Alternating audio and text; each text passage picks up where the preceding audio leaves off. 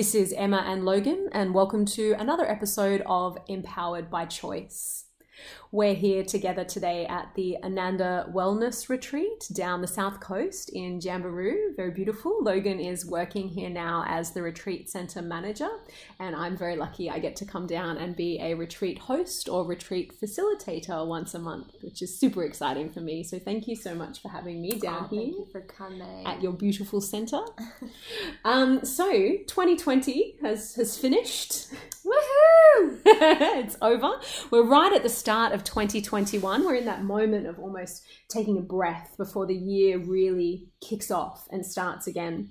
And over New Year's, we taught a really nice retreat down here called the liminal space. So we were looking into that space of liminality, that space of nothingness between two separate things. So in this case, it's between 2020 and 2021.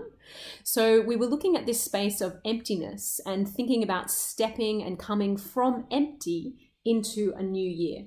Yeah, or coming from another way of looking at it is coming from the old version of you and letting go of whatever's not serving you and consciously stepping forward from that beautiful, connected, true self. Yeah, awesome. So we see this kind of pattern reflected in each moment. We've got creation, maintenance, and destruction or release. So in Hindu mythology, that's represented by Brahma, the creator, Vishnu, responsible for maintaining, and then Shiva, the destroyer. um, and then there's almost like a pause before the cycle of creation begins again. So we see that literally in every moment with every breath that we take. We have an inhale, we have a moment where the inhale turns into the exhale. We have the exhale, and then we have that moment, that silence before the cycle begins again. Yeah, that's beautiful. We see that again monthly in the phases of the moon. We have the waxing of the moon, the full moon, the waning of the moon, and then the new moon.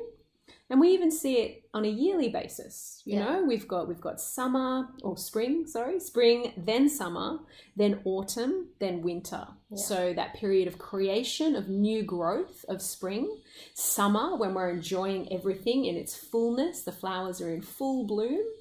Autumn, where the trees lose their leaves, that feeling of release, or even that feeling of the harvest, you know, back back where you're from in Canada, that's that's Yeah. harvest time. Yeah. And then we have winter, which is that time of silence. And Brilliant.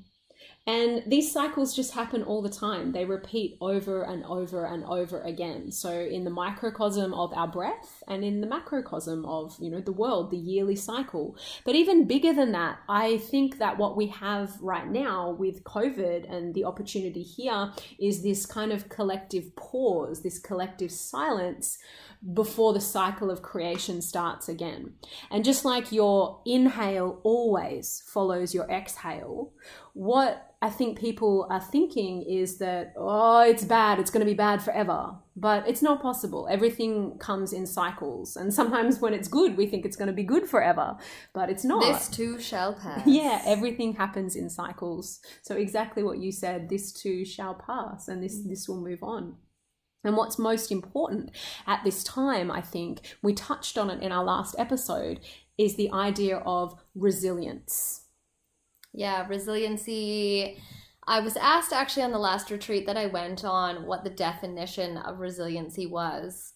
And my definition was, you know, all I could imagine was this plant and everything is changing around this plant and the seasons and the, you know, like harsh storms or whatever it is that kind of pass around this plant, but it's got these deep roots that are kind of down into the earth and these roots help that plant stay anchored and grounded even though everything is changing around you.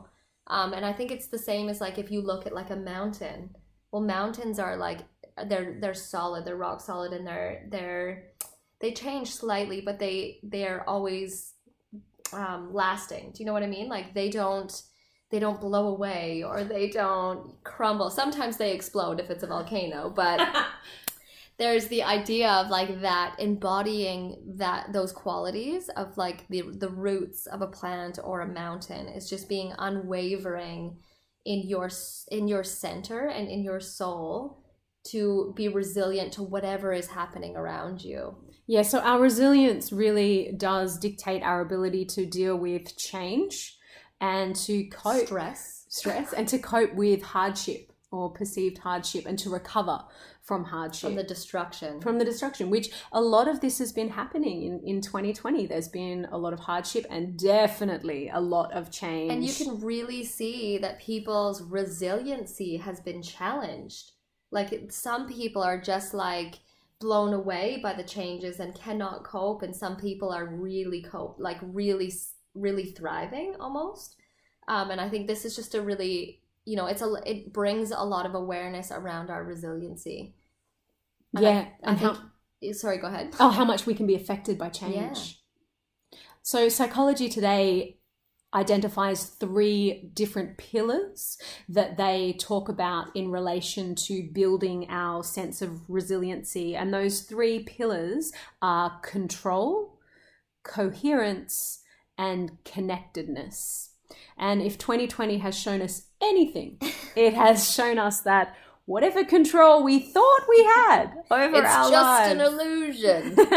I remember I was talking to my dad, um, probably in February. It must have been before COVID happened, and he was saying, you know, what are your plans? What are the plans for the year? And what's happening? What are the plans? And I was saying, oh, I'm just gonna kind of go with it, like go with the flow, see what happens. And he's like, no, you got to have a plan. You need a plan. And I remember a few months later, I turned to him and I'm like, how are those plans, Dad? How they going?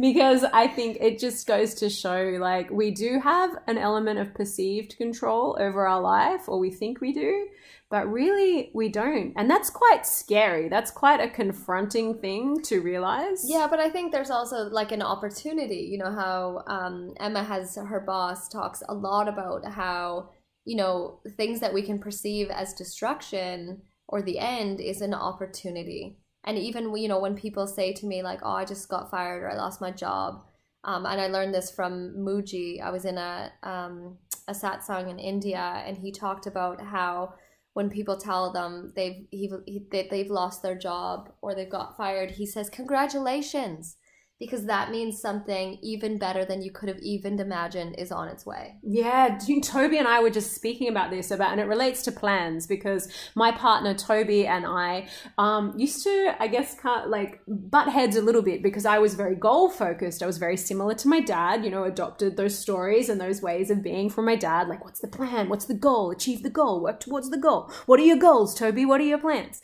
And Toby would always say like, ah, I'm just gonna see what happens. I'm just gonna go with it. And I used to find it a little bit frustrating. Uh, but we were talking the other day. So, what Toby does now as a full time job, full time, he fits out pole studios and installs poles in people's homes. Which is something he loves doing and is really good at. And he's basically the only one in the market that does this the way that he does it. Yeah, so he's known as the pole doctor. But literally, I think five, six years ago, this kind of thing wouldn't have existed. And 10 years ago, this wouldn't have even been possible to think about. And so, for all the plans and goals and whatever we can make, maybe what we're stepping towards doesn't even exist yet. So, it's not even something that we can imagine. What, And, like how beautiful is that for Toby that he just always had that faith in that whatever was meant to be for him was on its way to him. Yeah, it's so true. And even me now, like I've got a job as a group fitness manager for pole dancers. You know, this would not have existed a few years ago. It just, it, the pole industry didn't exist maybe 20 years ago. So there's no way that this could have been something that I, you know, wrote in my journal, like, yes, I'm going to move towards this goal. This is going to happen because it was completely beyond my imagination what Yeah. actually came to me. Yeah. And it's funny because I was just telling Emma that you know for the longest time the the thing that I wanted the most was just to be a permanent retreat host at a luxury retreat like it was all I wanted and I was like that's like the ideal job for me that's you know that's it because I wanted to immerse myself in the life but when I realized that it was taking me away from my family and it was taking me away from my husband I never even imagined that this would be where we were at and like that I could work with my husband at a retreat and be with my kids on retreat every day. I never like, you know, to have kids at a retreat, like that wasn't a thing. You just couldn't do that. You couldn't have that. And now look at I'm here. Yeah, so we we think we have control over our lives, but we really don't. but how beautiful is that? You know, like we don't even have to worry about it. It's taking us on our path and it's it's actually so connected to what we were meant to be in this lifetime, not we what we thought we needed to be. Yeah. Because I think you like coming from, and I was the same as you, Emma. I had you know a, a, um, parents that were very driven and and wanted. I don't know. I call it the illusion of success because who's to say what's successful, right? A lot of people have different ideas about what's successful, but it was like driven by money and status and and stuff like that. But the thing is, like, for me, success is like feeling good in my heart and being connected and and following that path of consciousness. That is my success. But for other people that might not look that way. And and they might not even know. You know what i mean? Like when i was younger when i was in my teens or going to school for process piping and and like that that was not what i had my ideas of success was but I don't think I even knew what my success looked like then.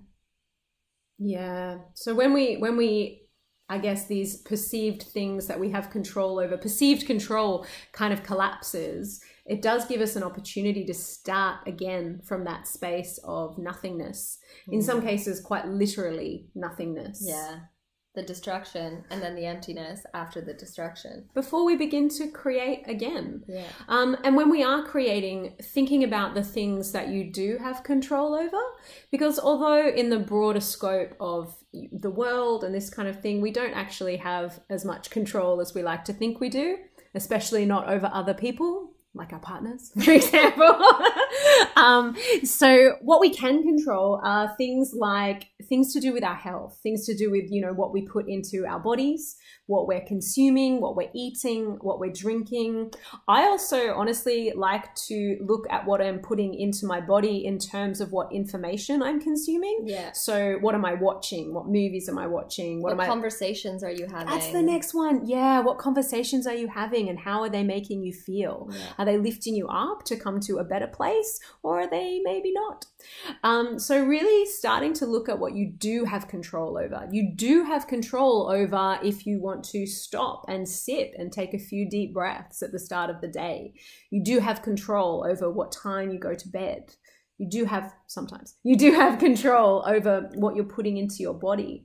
Um, so really thinking about control in that sense, in the sense of what we can control, because what we can control is it is quite limited. Well, and even like that that takes me back to like what even what we're saying in conversation. You know, our the the the commentary that's playing in our heads or the the commentary that turns into our thoughts. You know what i mean? Like how these conversations turn into our thoughts and then we're feeding ourselves those thoughts over and over. So being aware of the thoughts as well is a really good one because we can control to a certain degree what thoughts we're thinking by the things that we're feeding or ourselves. how much we indulge in those thoughts. Yes. how much we buy into yes. the story yeah because the thoughts, thoughts, will always come. Yeah the yeah. thoughts are going to happen. Yeah. We're human. If you hear yeah, if you're human you have thoughts. I love yeah. Some of them are not helpful. A teacher once said to me he's like yeah your thoughts are like leaves in a stream and there will always be more leaves coming down that stream. So really looking at what we can control and really being accepting around what we can't control because it's oh my god it it's more than you think. Oh, Olaf in Frozen 2 yeah he makes a nice comment about about I think noticing what you can control in you know when things feel out of control. Controlling what we can when things feel out of control. So true so, the next pillar that's identified by Psychology Today, the second pillar in terms of developing resilience is coherence. And that's really challenging at the moment because there's not a coherent narrative around what's going on in relation to COVID and what's best practice and what's best to do. And what's real and what's not real. Yeah, yeah. And I think everybody really is just trying to do their best with the information that they have. But the information that they have have is not always coherent with with all the information that's available out there. So i think just recognizing that this is a little bit of a confusing time and maybe you can sit in that flux of emotions that's happening. You know there's there's obviously some fear some confusion some doubt some unknown into the unknown back to frozen 2 everything comes back to frozen 2 Such right a now. good story. um, so can you sit in in the confusion and just try and work out you know what what's right for you in this moment but also what's right for the other people that you need to deal with because i think part of managing this situation is keeping your fear under control but also helping manage other people's fear Yeah. uh, and also to be like really discerning about the information that you see like you know in the is it the social media social dilemma. Um, they talk a lot about how like even the information that comes in through our phone on our facebook feed and stuff like curated. that is curated. So just having a lot of discernment when we are getting new information to be like you know you don't have to believe everything everyone says or every piece of information that comes your way. Yeah, and also look at creating a sense of ease for yourself. I was in a shop the other day um, with my mask on, so I put my mask on and went in because I wanted to go into the shop. And so I went in because I wanted to go into the shop, so I popped my mask on, no problem, was, you know, going around the shop. And another lady came in and she was angry that she had to wear a mask. She's like, This is so stupid. I can't believe we have to wear the mask. This is ridiculous, kind of thing. And I think, you know, you can do things in a calm way or you can do things in an angry way. The rule at the moment is that if I want to go into the shop, I need to wear a mask. And I can do that in a calm way, which is good for my system. Or I can do it in an angry way, which is probably not so great for my system, probably not so great for my immune system either.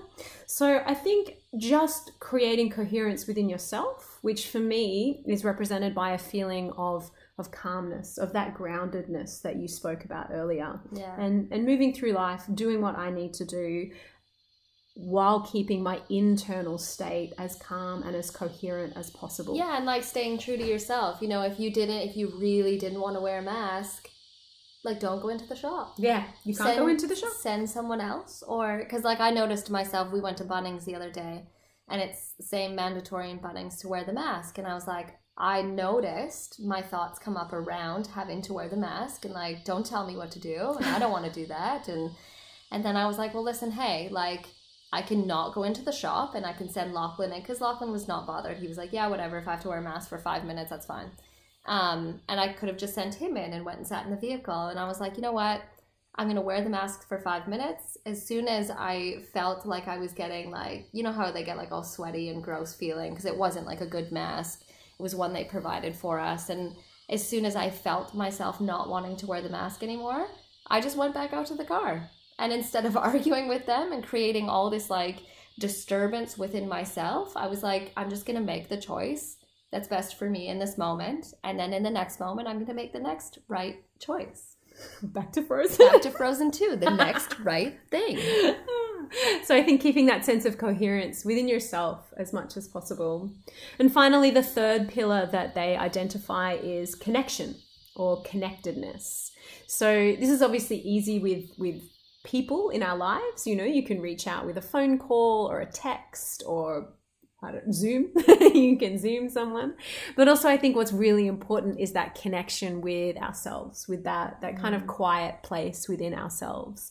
And trying to foster that connection as much as possible because those are those deep and grounded roots that help us mm. feel stable while all kinds of things are going on around us, all kinds of changes and shifts. Yeah, I try and keep, you know, as I was speaking about nature and sitting with the creek, like that for me, staying with that connection within within myself, like not having to have external things connect me. It's like thinking about the connection inside, and and knowing that it, you know, it doesn't matter whether you're sitting in nature or whether you're sitting in the office.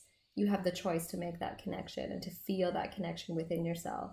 Yeah, beautiful. It's like not closing the door on those experiences, carrying them with you. Yeah, but noticing your internal state while mm. you are moving through yes, these things. exactly. So control, coherence, and connection or connectedness, the three pillars of helping you develop a stronger sense of resilience, the ability to withstand the storm, to be buffeted around by all these different things and changes going on, but to keep your in inner self, your inner system strong, coherent, and connected within yourself. Yeah, I had a uh, he was a doctor, an integrative doctor, and he always said, you know, if if people stopped looking for external stability and they started creating internal stability, the whole world would change. Perfect note to finish on. So, guys, if you want to find us, we are at Empowered by Choice on Instagram. Thank you.